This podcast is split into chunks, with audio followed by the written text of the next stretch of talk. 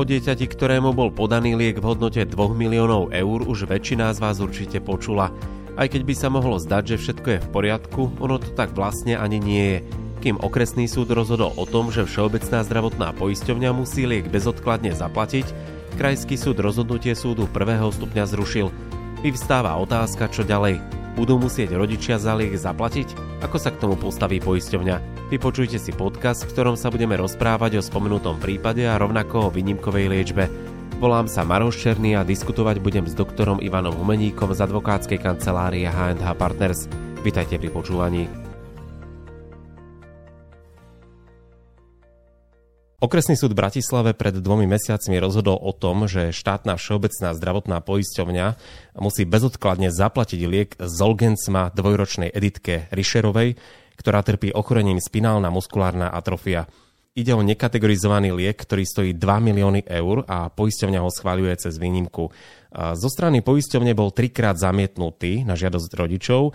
Rodičia sa však v spolupráci so Slovenským národným strediskom pre ľudské práva obrátili na súd, aby rozhodol o podaní lieku. Okresný súd rozhodol, že tak musí urobiť, liek poisťovňa zaplatila a Editke bol podaný. Ivo, skús našim poslucháčom priblížiť, čo je to neodkladné opatrenie, na základe ktorého poisťovňa liek zaplatila. Tak neodkladné opatrenie je procesný postup, prostredníctvom ktorého môžeš požiadať e, súd a dospieť e, k určitému čiastkovému plneniu respektíve k určitému, môžeme to nazvať, že nejakému úspechu pred tým, ako by sa o samotnej veci v takom tom veľkom konaní, keď to mám laicky povedať, e, rozhodlo ako o celku tie neodkladné opatrenia, oni vlastne majú za cieľ nejakú e, urobiť nejakú dočasnú úpravu pomerov. Hej, pretože to, to súdne konanie, kde ty žaluješ nejakú vec, niečo tvrdíš, niečo chceš získať, ono trvá nejaký čas, ale spoločnosť, zákonodarca si uvedomuje, že sú určité situácie, kedy je v úvodzu, ako podstate nie, že nespravodlivé, ale je nedostatočné, ak by sme povedali napríklad tomu žalobcovi, že vieš čo, veď to zažaluj, počkaj na to, ako ten súd prebehne a keď máš pravdu a to preukážeš, tak potom samozrejme ten nárok, ktorý tvrdíš, že máš, tak ti to súd prizná a môžeš si to vymáhať.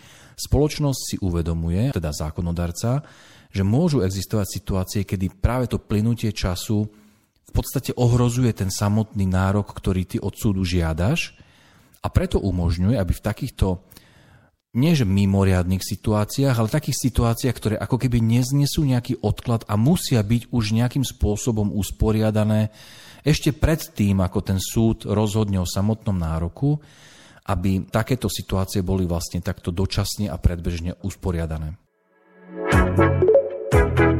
Počúvate Mediprávnik podcast.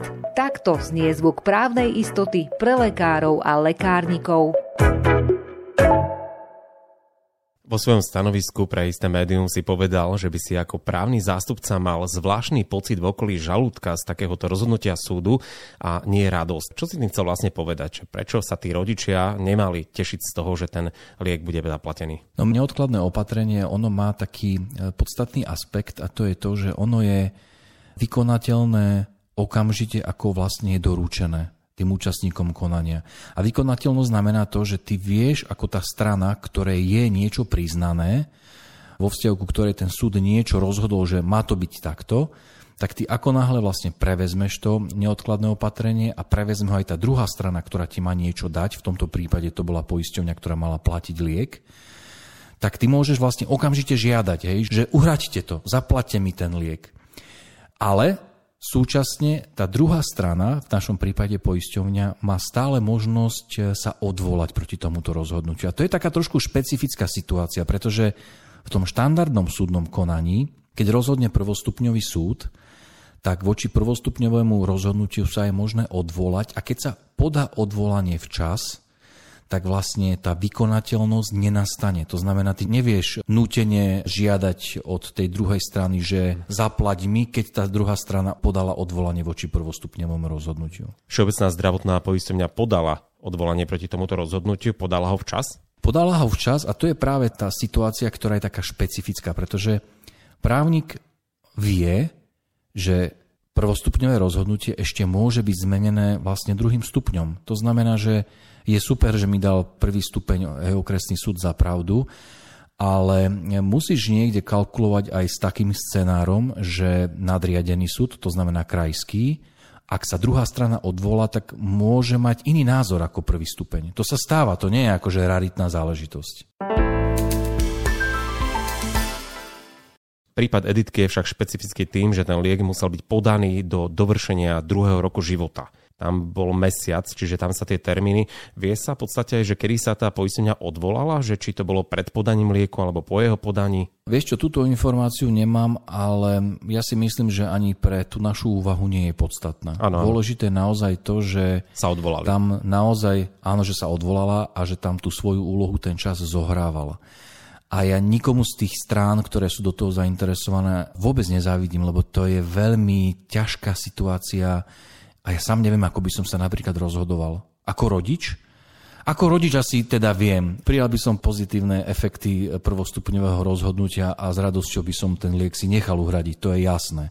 Ale ako právnik, ktorý by som zastupoval takéhoto rodiča, tak mal by som vlastne zmiešané pocity a svojím spôsobom by som mal aj takú obavu a strach tu je problém aj v tom, že Všeobecná zdravotná poisťovňa si môže žiadať tie náklady od tých rodičov a je otázne, či tak urobí, lebo jednak utrpí reputačné riziko a na druhej strane musí chrániť tie svoje zdroje, akože štátne, hej, že nemôže si robiť nejakú svoju vôľu.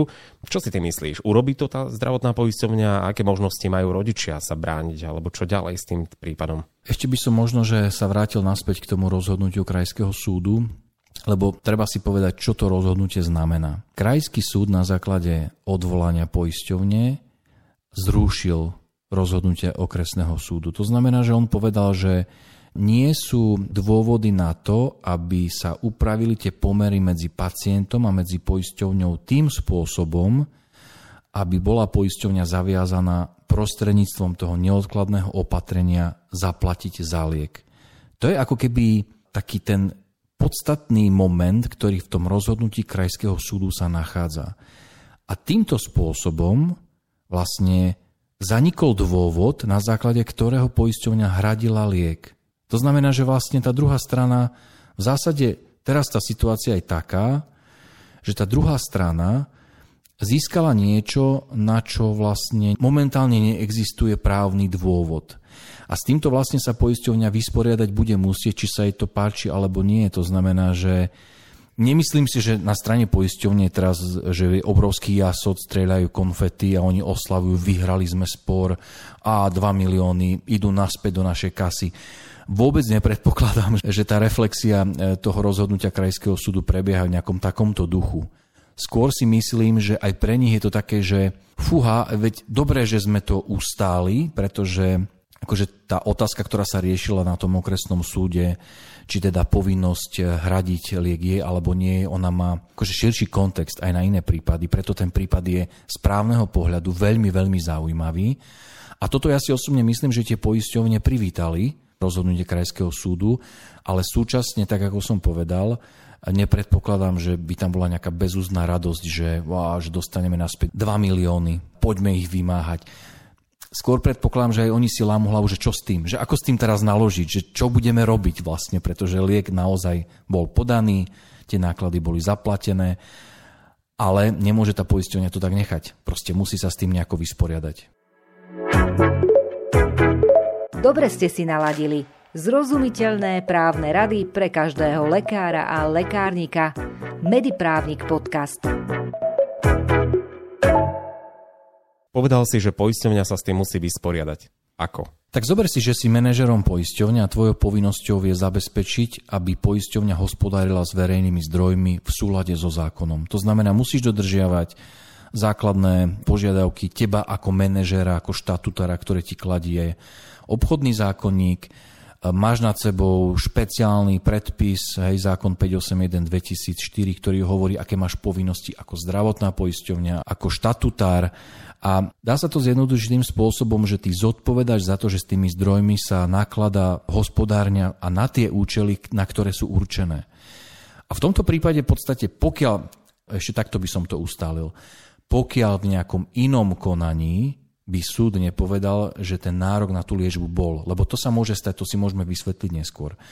Ale ak by to takto ostalo, vieš, že, ostane tu ako keby posledný platný a nenapadnutý rozsudok krajského, alebo teda rozhodnutie krajského súdu, ktorým krajský súd zrušil to neodkladné opatrenie, tak ty ako manažer vlastne máš nejakú pohľadavku. Pretože o tom to je, hej, vlastne, že niekde ostali 2 milióny eur, hoci tam nemajú byť. To znamená, že ty ich nemôžeš nechať len tak, pretože tým by si porušil vlastne tie pravidlá, ktoré sa týkajú správneho a zákonného správovania verejných zdrojov. A musíš to nejako riešiť, že v zásade by sa tie peniaze mali dostať naspäť do zdravotnej poisťovne. Pokiaľ sa nenájde nejaký iný spôsob a súčasne aj dobrá vôľa, aby vlastne ten pacient, a teda v tomto prípade pacientka, nebola zaťažená nejakým uplatneným nárokom na vrátenie tých 2 miliónov. Alebo teda ceny, ktorú zdravotná poisťovňa pri úhrade lieku vynaložila. Dobre ste si naladili. Zrozumiteľné právne rady pre každého lekára a lekárnika. Mediprávnik podcast. Zdravotné poisťovne môžu vidieť problém aj v tom, že ak by ostali pri tom rozhodnutí okresného súdu, tak to môže byť precedens, že všetci pacienti, ktorí budú požadovať nekategorizovaný liek, sa môžu obrátiť na súd a ten súd by mal rozhodnúť rovnako približne. Či? Tá obava tu podľa môjho názoru určite je a, a ja sa ani ako zdravotným poisťovňam nečudujem, pretože, pretože táto interpretácia sa ponúka. Myslím si ale, že aj ten samotný návrh na vydanie toho neodkladného opatrenia aj to prvostupňové rozhodnutie, aj to druhostupňové rozhodnutie, ktoré akože ja priznávam, že v čase nahrávania podcastu nemám k dispozícii, mám len nejaké kuse informácie z toho, čo vlastne bolo povedané aj zo strany vlastne Slovenského strediska pre ľudské práva, aj zo strany Všeobecnej zdravotnej poisťovne, ale nevidel som ho. A ja si myslím, že na to, aby sme si mohli povedať, že čoho by sa mohli tie zdravotné poisťovne obávať v nadväznosti na tento proces, tak toto veľmi úzko súvisí s takým poctivým naštudovaním všetkých tých východisk a tých vstupov, aby sme k tomu mohli zaujať nejaký taký postoj, že či by to mohlo mať ako keby paušálny dopad na takéto typy tých výnimkových e, žiadostí. Ako je možné, že je taký rozpor medzi okresným a krajským súdom, že jedni potvrdili, že ten liek e, tá editka mala dostať a krajský súd povedal, že nie? Naopak, ja si nemyslím, že tam musí byť nejaká že extrémna diskrepancia v tých názoroch, že tam musí byť taký rozdiel v tom zmysle, že okresný súd úplne niečo ako keby podcenil, alebo naopak, že krajský súd je nejaký príliš formalistický. To je presne to, čo som povedal, že tým, že e, nemáme k dispozícii zatiaľ ako keby full text toho krajského rozhodnutia, tak ťažko to ako keby úplne že pomerovať, že v čom naozaj väzí ten kľúčový dôvod. Osobne zatiaľ z tých informácií, ktoré mám, sa domnievam, že tam skôr ide nejaký procesný názor, že niečo nemalo byť e, zo strany okresného súdu ako keby vyhodnotené tak, ako to okresný súd vyhodnotil, ale nemusí mať to úplne dopad na to, že pacient ako keby nemal možnosť v nejakom inom konaní sa účinne a teda úspešne domáhať tomu, aby tá úhrada mu ako keby zostala. Hej, že toto si nedovolím tvrdiť, lebo naozaj to závisí od toho, ako to krajský súd v tom odôvodnení vlastne tam zargumentoval. Prejdime teraz k výnimkovým liekom a ich schvaľovaniu. E, ako má postupovať lekár, ak sa na neho s takouto požiadavkou obrátia rodičia dieťaťa alebo priamo pacient? Má ich odporúčiť, že oslovte zdravotnú poisťovňu a vyriešte si s ňou preplatenie výnimkového lieku? Výnimková liečba je pre lekára skutočne nie komfortná situácia, pretože zákon hovorí to, že pokiaľ existuje liek, ktorý je vhodný pre liečbu pacienta, ale nie je hradený z verejného zdravotného poistenia, tak tú žiadosť, presne ako si ty naznačil, nevie podať pacient, ale musí ju dávať poskytovateľ v starostlivosti, ktorého ten pacient je. A ono je to samozrejme, že medicínske zdôvodnenie, pretože ten lekár musí zdôvodniť a vlastne presvedčiť poisťovňu, že počujte, že tento liek, ktorý nehradíte, lebo nie je napríklad zaradený do zoznamu, alebo čo ja viem, proste v rámci tohto pacienta nie sú splnené nejaké indikačné preskripčné obmedzenia, tak ten lekár vlastne potrebuje presvedčiť poisťovňu, že napriek tomu, že nemusíte platiť, tak ale to sa oplatí, pretože nie je napríklad inej alternatívy. Príklad, my teraz spolupracujeme s palčekmi. To sú pacienti, ktorí trpia achondropláziou takí tí malí ľudia, hej, že oni nevyrastú, ale to nie len, že vzrast, to má dopad, že na celé telo. Oni potom trpia rôznymi ďalšími chorobami, majú vyššiu umrtnosť, dožívajú sa nižšieho veku, sú sociálne akože handicapovaní a tak ďalej a tak ďalej.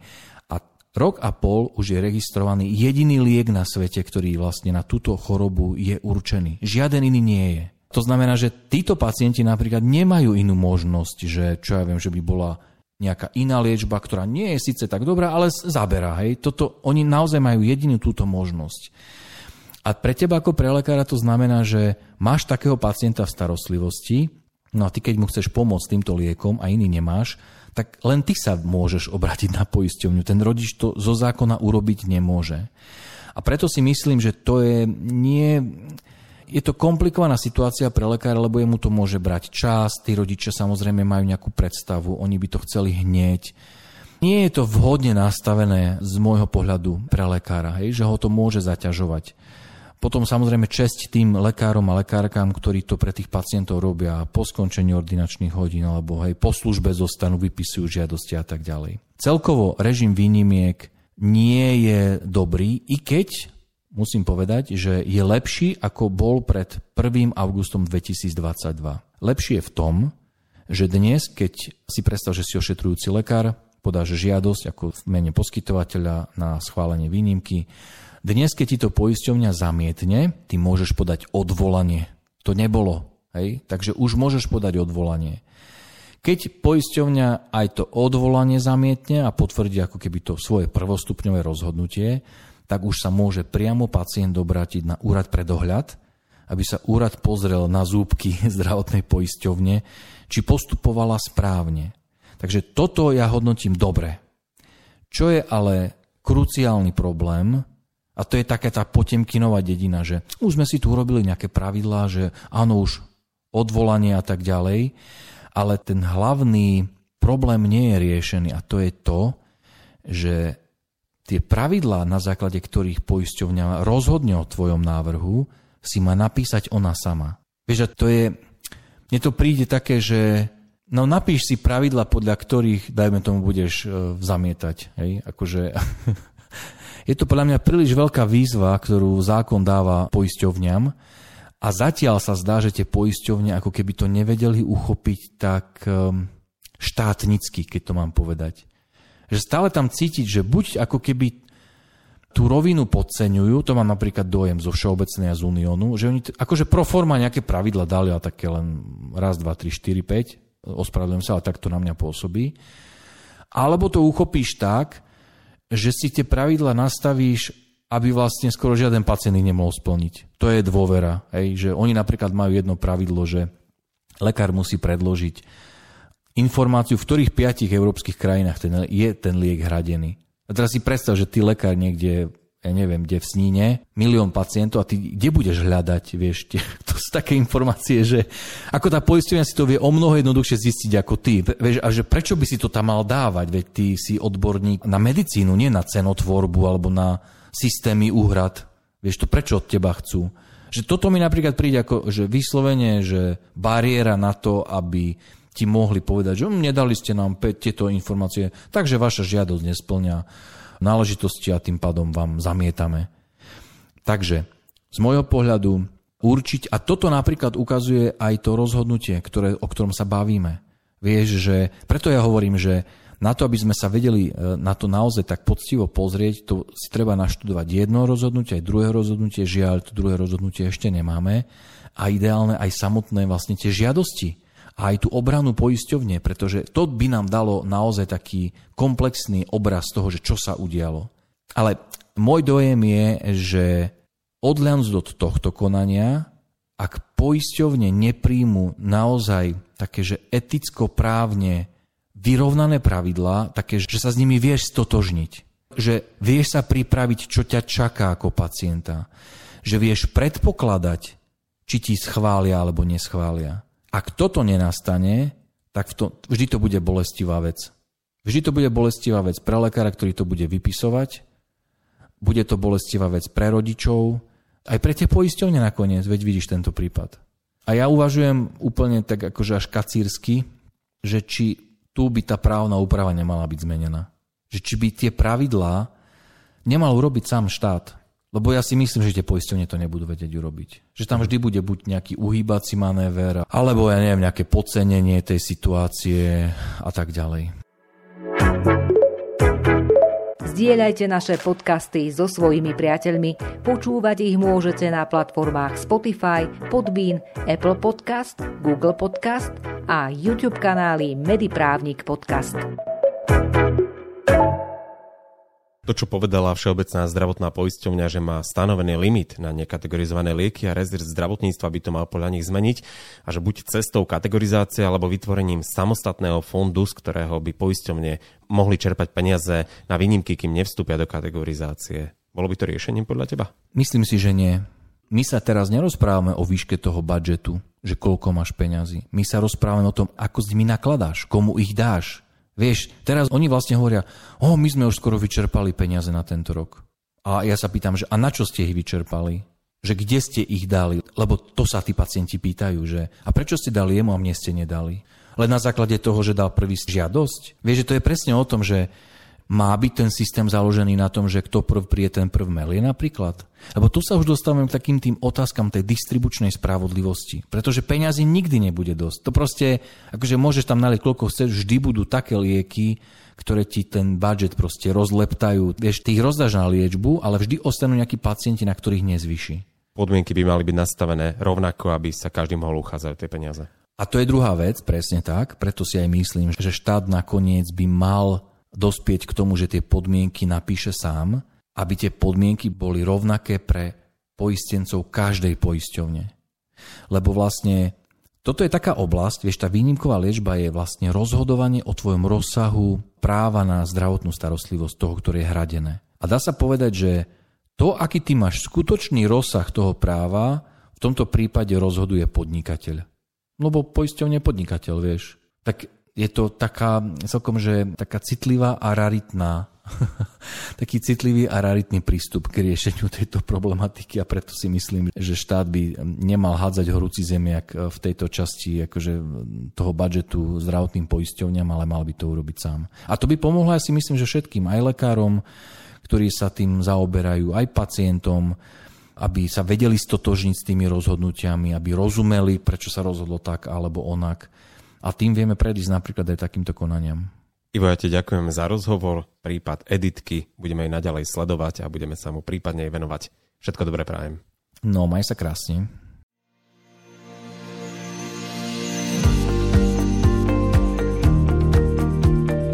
Témou podcastu, ktorý ste si vypočuli, bol prípad Editky a preplatenia výnimkového lieku zo strany Všeobecnej zdravotnej poisťovne. Hovorili sme o tom, ako funguje posudzovanie výnimky, čo v tomto prípade môžu urobiť rodičia a ako by mali byť nastavené podmienky pre udeľovanie výnimiek. Pravidelne pre vás lekárov a lekárnikov pripravujeme podcasty na rôzne medicínsko-právne témy. Ak si chcete vypočuť právne rady, ale i rôzne prípady zo súdnych siení, nájdete si kanál Mediprávnik podcast na rôznych podcastových platformách. Ak máte pre nás tému, ktorá vás zaujíma, napíšte nám ju na adresu podcast.mediprávnik.sk. Majte sa krásne.